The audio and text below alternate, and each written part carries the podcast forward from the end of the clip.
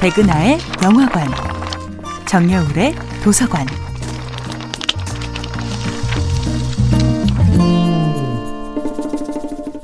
안녕하세요. 여러분과 아름답고 풍요로운 책 이야기를 나누고 있는 작가 정여울입니다. 이번 주에 만나보고 있는 작품은 셰익스피어의 햄릿입니다. 아버지를 죽인 식부를 향한 분노에 사로잡힌 햄릿은 어느 날 어머니의 침실 뒤에 숨어있는 것이 숙부라고 착각하고 오필리어의 아버지를 살해하고 맙니다. 복수의 칼날이 엉뚱한 곳으로 튀어버리자 그는 두려움에 사로잡힙니다. 이 세상에 살 수 있는 이유들이 점점 희박해져 갑니다. 사랑하는 여인의 아버지를 죽였으니 그 죄를 어떻게 용서받을 수 있을까요? 햄릿은 원래 죄 없는 영혼이었습니다. 그는 사람들의 축복을 받기에 충분한 아름다운 청년이었습니다. 그러나 그가 실수로 오필리어의 아버지를 죽인 뒤 그의 영혼은 복수와 원한의 정념으로 균형을 잃고 총명함도 빛을 잃고 맙니다. 오필리어의 오빠인 레어티즈는 아버지의 죽음으로 미쳐버린 여동생을 보며 맹세합니다. 저울이 오른 곳을 가리킬 때까지 너를 미치게 한 그놈에게 복수하겠다고. 그런데 과연 그 저울은 누구의 것일까요? 모두에게 공평한 잣대가 적용되는 꿈의 저울이라는 것이 있을까요?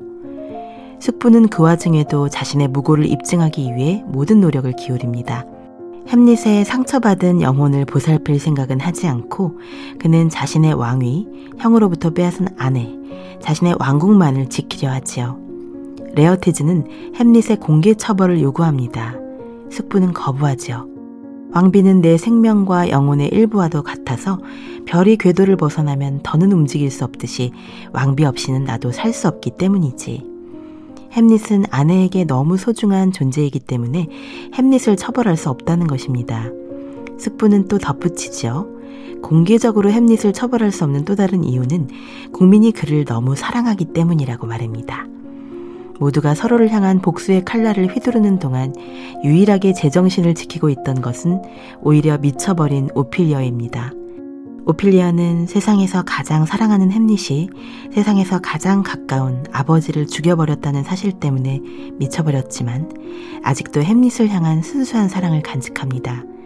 그녀가 부르는 노래 속에는 잔혹한 광기조차도 앗아가지 못한 그녀의 순정한 영혼이 가녀리게 빛나고 있습니다. 그녀는 모든 이가 슬픔과 분노에서 빠져나와 신의 축복을 받고 행복하게 살아가기를 꿈꾸는 유일한 사람이지요. 정여울의 도서관이었습니다.